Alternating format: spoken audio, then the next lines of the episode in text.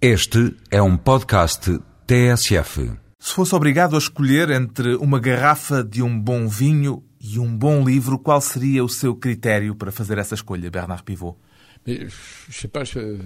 Alors, elle est cruelle votre question. C'est une cruauté abominable. Pourquoi voulez-vous que je refuse un livre pour une bouteille de vin Pourquoi voulez-vous que je refuse une bouteille de vin pour un livre Non, c'est. Je peux pas. Non, je renonce à rien, moi.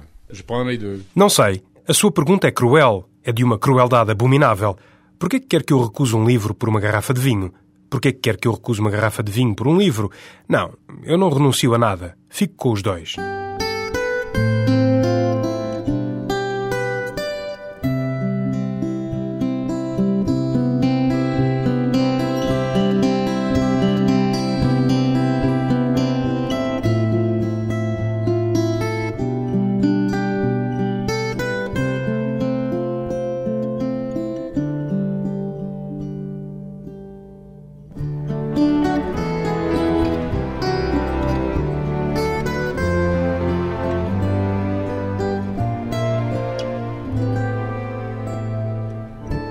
Bernard Pivot, 73 anos, jornalista. É mais fácil para si entrevistar ou ser entrevistado, Bernard Pivot? Ah, je préfère interviewer quelqu'un. Je préfère euh, apporter des Eu prefiro entrevistar alguém, prefiro fazer perguntas a dar respostas. O meu trabalho é perguntar, não é responder. Mas aqui estou um pouco na posição do arroseur arrosé, como se diz em França, o jardineiro regado. Ou seja, tenho de vergar a um certo número de exigências, enquanto antes era eu que segurava no microfone. Os papéis estão invertidos, mas mesmo assim tenho muito prazer nisso, porque isso me permite falar de um assunto de que gosto muito, que é o vinho. A sua longa experiência de anos a entrevistar autores de livros é-lhe útil ao ver-se a si próprio agora na posição de autor? Pas tellement parce que la plupart des, des écrivains que j'ai invités, c'était des, des écrivains de grande littérature. Nem por isso, porque a maior parte dos escritores que eu convidava eram escritores de grande literatura. Cada um tinha a sua própria maneira de se exprimir, diferente da do seu vizinho. Nem sequer se pode dizer qual é a relação entre as respostas de Nabokov e as de Solzhenitsyn. Nenhuma. Portanto, acho que não. Penso que é uma boa pergunta, realmente. Mas, no fundo, eu sou bastante natural. Au fond, assez, vous avez raison, d'ailleurs, c'est une bonne question. Et au fond, je suis assez naturel. Há alguns truques na resposta a certas perguntas que provavelmente se podem aprender. Oui, mais moi, je trouve que j'avais des, des, des trucs pour poser des questions et, et je trouve que je n'ai pas de trucs pour répondre. Sim, mas eu, parece-me, tinha alguns truques para fazer perguntas, mas não tenho truques para responder. Sente-se, de certo modo, do outro lado do espelho? Oui, oui, je, je sens que je me chante de, de l'autre côté et je... Sim, sinto-me do outro euh, lado e, por vezes, nomeadamente em televisão, não me sinto muito à vontade de responder, porque que na rádio e na imprensa escrita. Mas agora na televisão lembro-me de imediato dos milhares de horas que passei no ecrã a interrogar os outros. Por isso, estar na televisão enquanto entrevistado deixa-me um pouco crispado. Pois bem, depois de anos a entrevistar autores na televisão francesa em programas que se tornaram célebres, como Bouillon de Culture e Apostrophe, Bernard Pivot é agora ele próprio autor de um livro muito particular, o seu Dicionário Sentimental do Vinho, Bernard Pivot. É também, de algum modo, uma forma astuciosa de, falando de vinho, falar também em certo sentido de si próprio? Oui, c'est même euh, une des raisons pour lesquelles je l'ai écrit, parce que j'ai toujours refusé d'écrire mes mémoires. Sim, essa é mesmo uma das razões pelas quais o escrevi. Eu sempre me recusei a escrever as minhas memórias. Foi convidado, chegou a ser empurrado para isso depois de ter deixado a televisão? Bien sûr, oui, Sim, bien claro, sûr, muitos editores me me pediram, mas eu sempre disse não, isso não me interessa, não tenho vontade. Por pudor? Oui, probablement il y a de la pudeur, mais il y a aussi Sim, provavelmente por pudor, mas eu acho que não é muito interessante contar o que eu tenho para contar. Tive alguns encontros com alguns escritores, mas já o contei num livro de perguntas e respostas de Pierre Nora, intitulado Métier de Lire. Portanto, esta fórmula, por intermédio do vinho, de me contar, foi uma maneira um pouco hábil. É aquilo que no futebol se chama uma derivação de jogo. Espera-se que a bola vá para a esquerda e, de repente, ela é passada para a direita. É uma forma de driblar as expectativas dos seus leitores. Voilà, c'est un dribble. J'ai un peu dribblé le lecteur. Exatamente, é um drible. Driblei um pouco o leitor. Lendo o seu livro, ficamos a saber que o Bernard Pivot nasceu numa região vinícola. Qual é a importância do vinho na sua vida, Bernard Pivot? Bem, antes de mais, tive a sorte de que ele me tivesse acompanhado durante toda a minha juventude, porque passei realmente numa região célebre no mundo inteiro, o Beaujolais. Portanto, até aos 20 anos realizei todo o tipo de trabalho na vinha e, nomeadamente, adorava a época das vindimas. Depois disso, dos meus 20 anos em diante, nos últimos 50 anos, continuei a gostar do vinho, a bebê-lo. Quando era um jovem jornalista, não tinha muito dinheiro e, portanto, comprava umas garrafinhas mais pequenas. Depois, com a televisão, passei a ter mais dinheiro e comecei a poder comprar umas garrafas maiores. Mas a curiosidade pelo vinho nunca me abandonou. No vinho, à semelhança do que acontece com a pintura ou com a bibliofilia, Há colecionadores de vinhos raros, de grandes colheitas, de produções especiais. Tem uma garrafeira tão bem recheada como a sua biblioteca? A coleção de vinhos alguma vez o atraiu? Não, não, a mim não. Nunca fui um colecionador. Não sou de modo nenhum um colecionador de livros, por exemplo. Gosto dos livros pelo texto e não pela edição. Euh, e em relação aos vinhos também não se preocupa a construir uma garrafeira especial? Não, não. Alors j'ai évidemment quelques centaines de bouteilles dans ma cave, mais Não. Tenho evidentemente algumas centenas de garrafas na minha cave, mas por comparação com alguns amigos meus que têm milhares e milhares, eu sou. Não, não sou um colecionador. Sou alguém que compra os vinhos para um dia os beber. Portanto, vou à minha cave desencantar os vinhos que me apetece beber, mas é apenas isso. No seu dicionário sentimental, revela que se não fosse o vinho, talvez não tivesse sido jornalista littérario. Oui, oui, c'est vrai. Alors c'est une des raisons, c'est j'ai beaucoup de reconnaissance envers le vin parce que c'est Sim, é verdade. Uma das razões por que estou muito reconhecido ao vinho, parece estranho dizê-lo, é porque é graças ao Beaujolais que me tornei jornalista literário. Porque o meu chefe de redação, quando eu estava a começar, me aceitou no Figaro Littéraire, não porque eu tivesse lido muito, eu tinha lido muito pouco. Não parce que j'avais lu beaucoup, j'avais très peu lu. Ainda não era um grande leitor quando se tornou jornalista literário? Não, não, pas du tout. J'étais un Não, de modo nenhum. Lia uns livros de vez em quando, mas não era um grande leitor. E quando se pretende ser estagiário num grande jornal como o Figaro Littéraire, espera-se encontrar um jovem que tenha o livro como a grande paixão da sua vida. E não era esse o seu caso? Não, ce pas mon cas. Et donc il m'a pris à l'essai tout simplement parce que Não, não era o meu caso. Portanto, o chefe de redação aceitou-me a experiência simplesmente porque no decorrer da conversa que tivemos ficou a saber que a minha mãe tinha uns hectares de vinha no Beaujolais. Ele adorava o Beaujolais e perguntou-se se, pagando-me ele, eu lhe poderia trazer uma pequena pipa de vinho. Como esse vinho lhe agradou, como encantou, eu tornei-me, portanto, jornalista literário. Mas eu não fiquei quieto. Nessa altura, pensei que estava ali a oportunidade da minha vida e pus-me imediatamente a recuperar todo o tempo de leitura perdido, que eu tinha perdido, por exemplo, a jogar muito à bola. Portanto, nessa altura, tornei-me um leitor fervoroso, apaixonado e infatigável. passionné et infatigable. Pode-se dizer, portanto, que foi o vinho que o conduziu à literatura. Oui, oui, de certa maneira. E... Sim, de certa forma, sim. É verdade que o vinho me conduziu à literatura, mas também se poderá dizer que a literatura por vezes me conduziu ao vinho, porque ganhei bem a minha vida graças à literatura e graças às entrevistas. Tudo por isso oferecer a mim próprio, por vezes, algumas belas garrafas com que não poderia provavelmente presentear-me se fosse um jornalista desportivo. De resto, conta até que fez muitas vezes a viagem entre Paris e a região do Beaujolais, levando de Paris a mala do carro carregada de livros e regressando a Paris com ela carregada de garrafas. Isso foi assim durante toda a minha vida. É uma troca entre o Beaujolais e Paris, a 450 km de distância. Saio com a mala repleta de livros, porque eu forneço a biblioteca da aldeia, e no regresso, evidentemente, trago o produto no consumo para os seis meses seguintes. O seu livro não é apenas um livro sobre o vinho, um dicionário sobre o vinho, é um dicionário sentimental do vinho. O título é uma forma de sublinhar que a sua relação com o vinho é sobretudo de ordem emocional, Bernard Pivot? Oui, je, je suis sensible, j'ai la nostalgie de ma jeunesse. Sim, eu sou sensível. Eu tenho a nostalgia da minha juventude, como toda a gente. A minha juventude foi passada em parte na companhia do vinho, dos viticultores, que para mim são artistas, por isso tive a intenção de os homenagear. Há, portanto, uma emoção da infância e há a emoção que experimentamos, por exemplo, quando bebemos um vinho muito bom. Por exemplo, ontem à noite tive a oportunidade de beber um vinho português, um tinto de 92, que era realmente magnífico. Portanto, aí senti uma verdadeira emoção. Et qui était absolument magnifique. Donc là, j'ai eu une vraie émotion. Já agora, lembra-se de que vinho era? Un Douro rouge euh, qui était absolument magnifique. Euh, donc euh, voilà, donc il y a, y, a, y a, des émotions, mais sont des émotions. Era um Douro tinto absolutamente magnífico. Há emoções assim, mas são emoções fragmentadas. Não se pode dizer, por exemplo, que seja algo comparável ao amor. Também é preciso não exagerar. Mas o que me interessa, sobretudo na palavra sentimental, é a relação entre o vinho e o amor, entre o vinho e o sexo.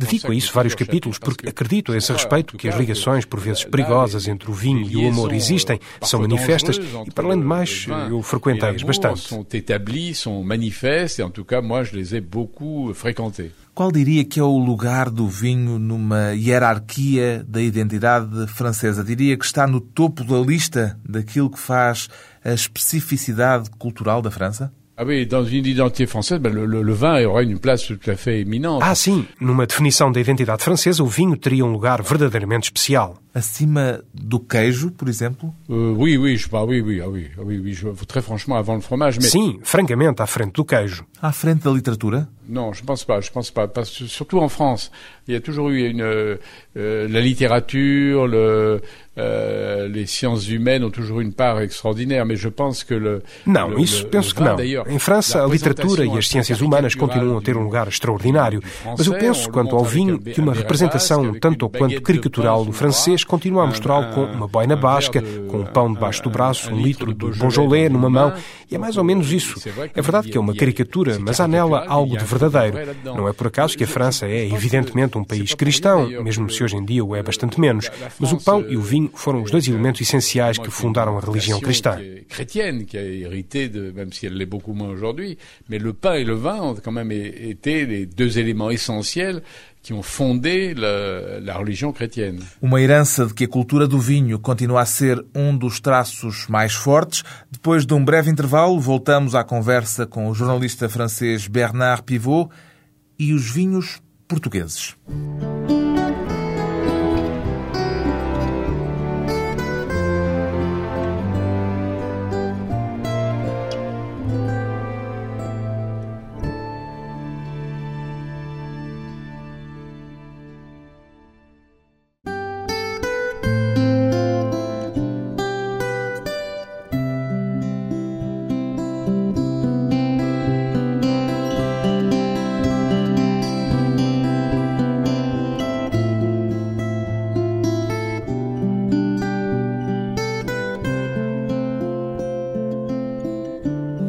Regresso à conversa com o mais famoso jornalista cultural francês, Bernard Pivot, o autor de programas de televisão que se tornaram uma referência como Apostrophe e Bouillon de Culture, e autor agora de um livro sobre uma das mais emblemáticas marcas da cultura francesa, o vinho. É essa conjugação do amor pelo vinho e pela literatura francesa que o faz dizer de si próprio Bernard Pivot, como eu já lhe ouvi dizer, que é um homem muito franco-francês. C'est vrai, je suis, je suis très franco-français, ne serait-ce parce que je suis né au centre de la France que... Sim, sou muito franco-francês, quanto mais não seja por ter nascido no centro de França, por, devido à minha carreira, ter entrevistado sobretudo escritores franceses, ou escritores francófonos, ou escritores estrangeiros que falam francês. Acontece que, mesmo na forma de reagir, na minha maneira de ser, fui frequentemente... Não sou alguém exótico, sou alguém que é muito francês, alguém que precisa de pontos de referência franceses. Quando estou no estrangeiro, estou muito contente por lá estar e não tenho qualquer nostalgia do meu país nesse momento, mas tenho, por exemplo, a necessidade de ler a imprensa francesa. Je, je suis très content d'y être et en même temps, et j'ai pas du tout la nostalgie du pays à ce moment-là, mais j'ai besoin, par exemple, de lire la presse française. Para saber permanentemente o que se está a passar em França. Exatamente, tenho essa necessidade. Se de repente fico isolado, se não tenho L'Equipe, se não tenho Le Monde ou Figaro, de repente interrogo-me o que é que se passa no meu país. Percebe? Isto é um reflexo franco-francês. Será por isso que no seu diário sentimental do vinho há tão poucos vinhos estrangeiros? Sim, bem, antes de mais, isso é porque eu conheço muito melhor, evidentemente, os vinhos franceses do que os vinhos estrangeiros. Eu sou um amador, não sou de modo nenhum profissional. Os vinhos que, apesar de tudo, conheço bem são os vinhos alemães, os vinhos do Reno e os vinhos de Moselle. Mas não quis falar deles porque, nesse caso, teriam dito mas porquê é que fala desses e não fala dos vinhos chilenos ou dos vinhos americanos, de Napa Valley? Eu fui a Napa Valley, portanto tenho um certo conhecimento a esse respeito, mas aí seria um outro livro. Quis evitar que o seu livro fosse um roteiro de vinhos para não se confundir com um livro de especialista. Não é um livro de especialista. Só falo de dois vinhos estrangeiros, o Porto e o Xerez, aquilo que os ingleses chamam de cherry. Portanto, um vinho português e um vinho espanhol. Porque eles estão ligados à minha vida, estão ligados à minha infância. Senão, não teria falado deles.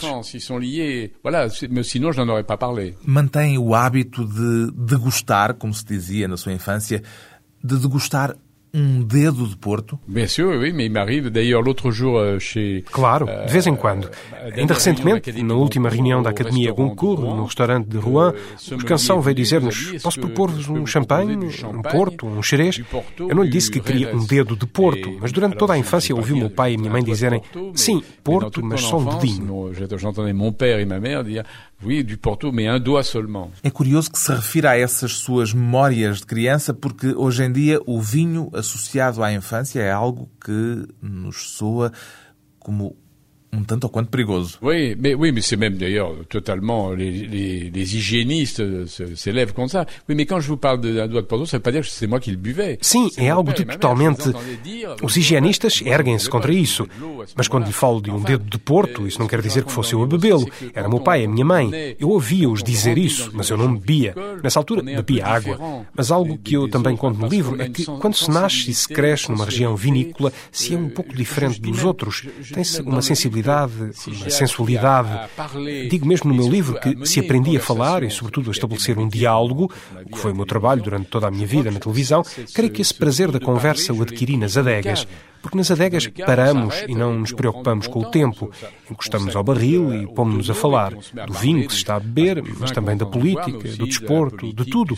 Portanto, o prazer da conversa, que é de resto um prazer muito francês, penso que o senti pela primeira vez, dei-lhe importância pela primeira vez nas adegas da minha infância. Je pense que j'en ai eu les premiers plaisirs, j'en ai ressenti les premières, la première importance dans les caves de mon enfance. Já sabia nesse tempo de onde vinha o vinho do Porto ou o vinho era para si todo igual?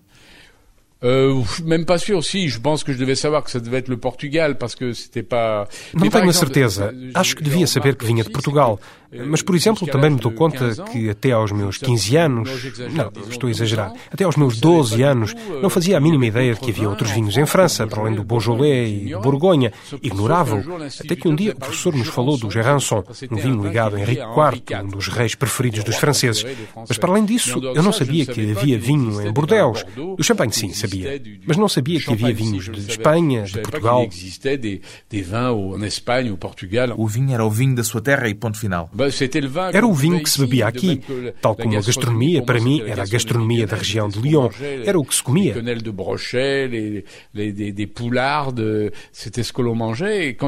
Quando saí da minha província e fui para Paris, apercebi-me, antes de mais, de que se comiam outras coisas para além daquelas que eu comi durante a minha juventude e que aquilo que eu comia em Paris não era claramente tão bom como aquilo que eu comia em casa da minha família. Quando lhe perguntei se, ao ouvir falar do vinho do Porto na infância, tinha consciência da proveniência desse vinho, a razão da minha pergunta é uma passagem do seu livro em que fica claro que o Bernard Pivot não tem uma especial admiração pelos vinhos portugueses. Escreve mesmo que Portugal é um país de vinhas, mas não é um país de grandes vinhos. Oui, mais c'est-à-dire que vu de France, Euh, il faut bien voir que le, on connaît deux vins en France, c'est le, le, Porto e Madeira. Sim, bem, quer dizer, é que visto de França, em França conhecem-se bem dois vinhos, o Porto e o Madeira. Eu conhecia sobretudo o Porto, mas também cheguei a beber vinho da Madeira. Eu fiz uma experiência há uns 25 ou 30 anos, já não me lembro bem, em que durante uns dias aluguei um carro aqui, andei por alguns restaurantes, bebi vinho e não fiquei encantado. Achei os vinhos portugueses muito pesados. Ora, eu inclino mais para os vinhos ligeiros. Mas, como sempre acontece, o que eu escrevi, no fundo, advém de um conhecimento já demasiado longínquo. É evidente que hoje, depois deste dia que fiz aqui, em que tive a possibilidade de provar, só durante o dia de ontem devo ter provado umas duas dezenas de vinhos, estou certo de que já não escreveria essa frase. Isso é evidente. Penso que Portugal, como outros países, como a Espanha, fez progressos consideráveis em 20, 25 anos. O vinho mudou neste país, tal como mudou em França, por exemplo, no Languedoc, como está a mudar em Espanha, como está a mudar no Chile, como está atualmente a mudar na Grécia, a Grécia vai tornar-se também um excelente produtor de vinho. Na Grécia, há 20 anos faziam-se maus vinhos, agora começam a fazer bons vinhos. Eu penso que também nesse aspecto Portugal fez progressos consideráveis. Eu devia ter sido mais prudente no meu livro e ter dito que talvez a minha experiência já fosse um pouco longínqua. un peu plus prudent dans mon livre et dire que euh, peut-être euh, que mon expérience était un peu lointaine. Como é que bebe? Tem algum ritual, Bernard Pivot? Oh non, je suis pas un homme de, de, de, de rituel. Não, eu não sou um homem de rituais. Bebe sem companhia, sozinho, por exemplo? Non, non, je bois pas seul. Non, non. Enfin, je peux boire seul si, euh, não, não bebo sozinho. Bem, poderei beber sozinho. A uma refeição. Oui, mais, mais, mais non. Mais un bon vin, je ne boirai pas seul. Je boirai toujours avec, euh, avec des amis ou en famille. Euh. Sim, mas um bom vinho eu não o beberia sozinho. Bebo sempre com amigos ou em família. O que é extraordinário no vinho é que podemos adaptá-lo a todas as circunstâncias da vida. Não se serve o mesmo vinho se se está com colegas, se se está com gente que se conhece ou com gente que não se conhece, em família. Se você convidar o seu patrão ou se convidar alguém que conheceu de uma forma fortuita, não lhes servirá o mesmo vinho. E não se servem os mesmos vinhos no inverno e no outono. Não se servem os mesmos vinhos ao meio-dia ou à noite. E adaptam-se os vinhos àquilo que se vai comer, ou adapta-se aquilo que se vai comer ao vinho que se escolheu. É isto que é extraordinário no vinho, esta diversidade. E bebe enquanto lê, por exemplo? Não, je bois pas en lisant. Não, não, não, je, je, je fais pas de Não, não bebo ao ler. Não faço as duas coisas. Porque se bebesse a acompanhar a leitura, provavelmente também adaptaria a escolha do vinho ao livro que estivesse a ler. Ouais, oui, il faudrait le faire, ça. Mais oui, euh, j'en parle d'ailleurs dans le livre. Je, Je dis, est-ce que le, le, Beaujolais est soluble dans Proust? Non. Sim, si, si, teria de o fazer. De resto, falo disso no meu livro. Pergunto, será o Beaujolais solúvel em Proust? Não. Se eu tivesse de escolher, por exemplo, um vinho proustiano, beberia evidentemente champanhe ou Bordeaux. Não beberia um Beaujolais, naturalmente. Mas poderia beber um Porto. Sim, poderia beber vinho do Porto a ler Proust. Acho o vinho do Porto realmente digno de acompanhar Proust. Mas se estiver a ler, sei lá, Georges Simenon, com Georges Simenon escolhi antes um Beaujolais. Um inspetor Maigret bebia Beaujolais. Escolhia um vinho simples, em todo o caso. Não escolheria um grande vinho. Como vê, pode-se adaptar o vinho que se bebe ao livro que se está a ler. Euh, les, les vins que l'on boit au livre que l'on lit. No seu dicionário sentimental, recolhe inúmeros elogios literários ao vinho. Qual é o seu preferido, Bernard Pivot?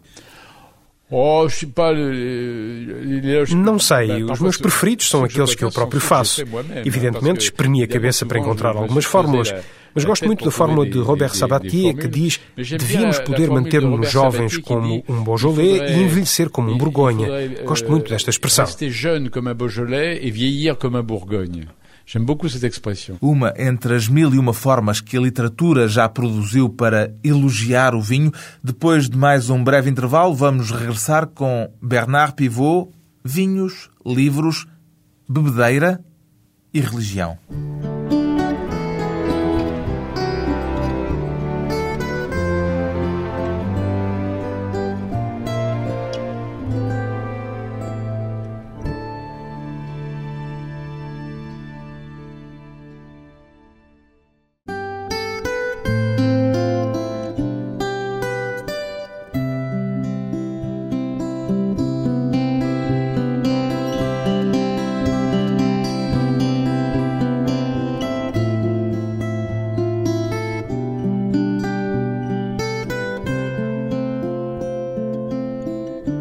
Convidado hoje para a conversa pessoal e transmissível o jornalista francês Bernard Pivot, autor de um dicionário sentimental do vinho, em que se fala muito de literatura, encara o vinho como uma fonte de inspiração, Bernard Pivot? Uh... Para mim, não, mas para muitos escritores e poetas, sim. Baudelaire escreveu muito sobre o vinho. Euh, Colette, uma romancista francesa de que eu gosto muito. A sua antecessora na Academia Goncourt. Colette, sim, euh, vejo que está bem informado. Sim, há muita gente, sobretudo na poesia. Eu tento ser um bom leitor. Sou um leitor fervoroso dos poetas persas e árabes que celebraram o vinho. Des poètes persans et arabes qui ont célébré le vin. A bebedeira. Ah, que ont célébré l'ivresse. Que celebraram a bebedeira. De que o Bernard Pivot não gosta, claramente. Isso percebe-se no seu livro. Moi, je n'aime pas, mais, mais euh, j'ai plein d'admiration pour ces poètes persans. Euh, euh, Eu não gosto, mas tenho uma admiração imensa por esses poetas persas como Khayyam e outros que se arriscavam a ir para a prisão, que arriscavam ser açoitados, porque a religião muçulmana evidentemente proíbe que se beba vinho, e mais ainda que se goste de vinho, e ainda mais que se celebre o vinho, e mais ainda que se fique bêbado. Isso então é verdadeiramente terrível, mas o vinho, pode-se dizer, inspirou-os, sugeriu-lhes poemas de uma qualidade verdadeiramente extraordinária. O que é que lhe desagrada mais na bebedeira? Euh, Irrita-me um pouco. É algo de que não gosto nada. Antes de mais, porque conheci gente que foi vítima da bebedeira, seja em acidente de automóvel, seja gente que se tornou alcoólica e que acabou por se suicidar. Portanto, tudo isso me provoca horror, tudo isso me mete medo. Eu só estive bêbado uma vez na vida, aos 14 anos. Fiquei tão mal e senti-me de tal modo humilhado que jurei a mim próprio que nunca mais voltaria a embebedar-me. E foi uma promessa que manteve pela vida fora.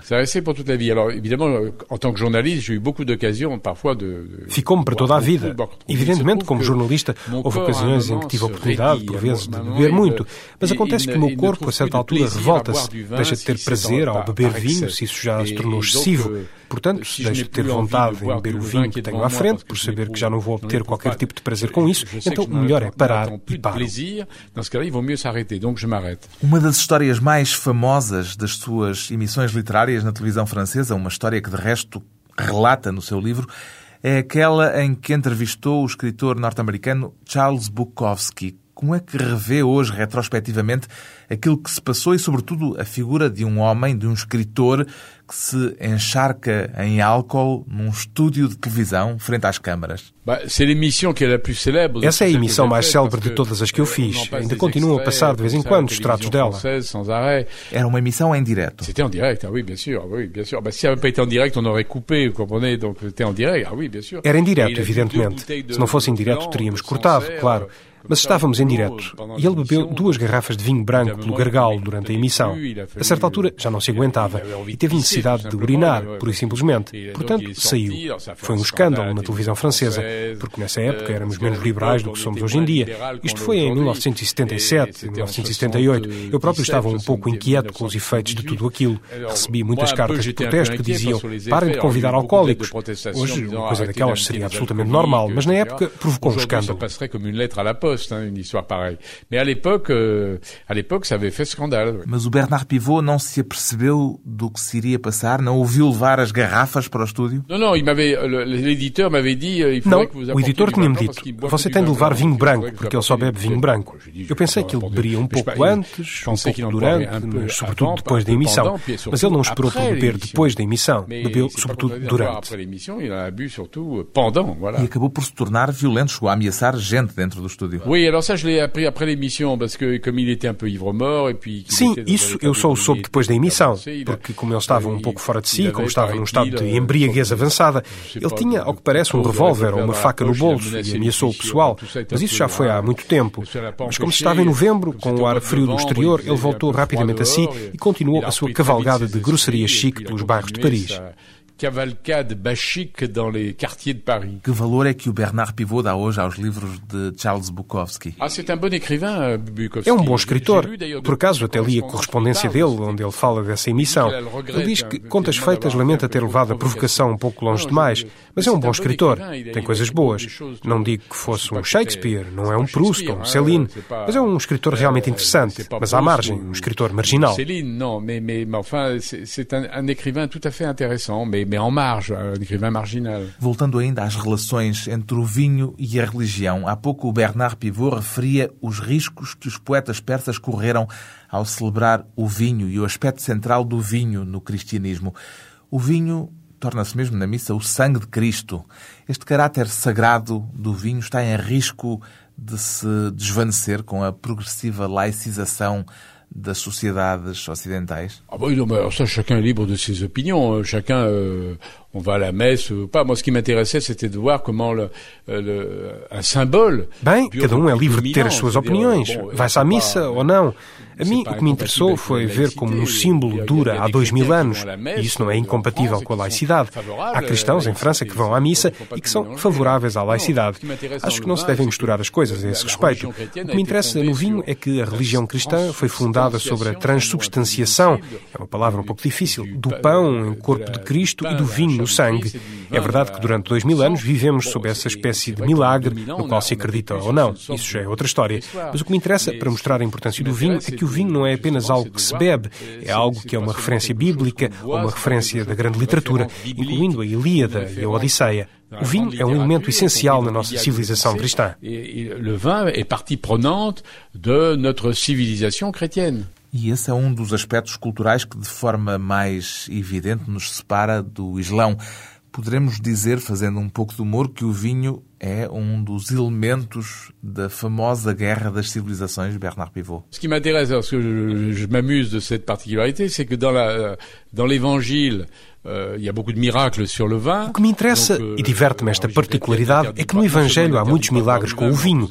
Portanto, a religião cristã não só não proíbe que se beba vinho, como, além disso, como eu estava a dizer, fundou o seu dogma sobre o pão e o vinho. Mas no Evangelho não nos é dito se no paraíso haverá vinhas e vinho. Nada nos é dito a este respeito. Enquanto o Islão, que proíbe o bom muçulmano de beber vinho, diz que no paraíso eles terão muitas vinhas e que serão recompensados por vinhos absolutamente fabulosos. É, portanto, muito engraçado que aqui se proíba e se prometam excelentes vinhos numa vida futura, mas hipotética, enquanto a religião cristã diz bebam moderadamente. E o próprio padre bebe vinho todas as manhãs quando diz a missa, mas não nos é dito se se poderá beber vinho mais tarde. Alors ça, ça me rappelle une histoire que je trouve assez drôle. C'est un, isto lembra-me uma história que eu acho bastante engraçada. Um viticultor vai ter com o padre e pergunta-lhe precisamente: Há vinhas no paraíso? E o padre diz-lhe: Ouça, vou informar-me, não sei. Dois dias depois volta e diz-lhe: Já tenho a resposta para a sua pergunta, mas tenho uma notícia boa e uma má notícia para lhe dar. A boa é que, efetivamente, há vinhas no paraíso. É formidável. Há Porto, tanto quanto se quiser. Há Borgonha, há vinhos de bordel extraordinários, há adegas excepcionais. É formidável. E o outro pergunta-lhe: E qual é a má notícia? Bem, a má notícia é que amanhã de manhã você vai tratar dessas vinhas. Em contraponto à religião do vinho, que é o cristianismo, o Bernard Pivot escreve no seu livro que o Islão é uma religião do pequeno almoço por ser uma religião sem vinho. Isso é porque eles adoram o leite e o mel. São dois elementos do pequeno almoço, o leite e o mel. Fazem parte do pequeno almoço. Ninguém o aconselhou ao ler o manuscrito do seu livro antes de o publicar, perante este clima carregado dos últimos anos, do que diz respeito àquilo que se diz e que não se pode dizer em público acerca da religião muçulmana. Ninguém lhe sugeriu que essa expressão, essa blague de dizer que o Islão é uma religião do pequeno almoço, poderia ser considerada ofensiva por alguns espíritos mais intolerantes? C'est pas une blague. Je veux dire. Après tout, la religion du petit déjeuner, c'est plutôt mieux. Isto não é uma blague. Falar da religião do pequeno almoço é. Digamos que a religião católica é a religião do jantar e o Islão é uma religião do pequeno almoço. Duas formas distintas de encarar o vinho. Bernard Pivot recolheu factos, curiosidades, episódios históricos e histórias pessoais no Dicionário Sentimental do Vinho edição Casa das Letras.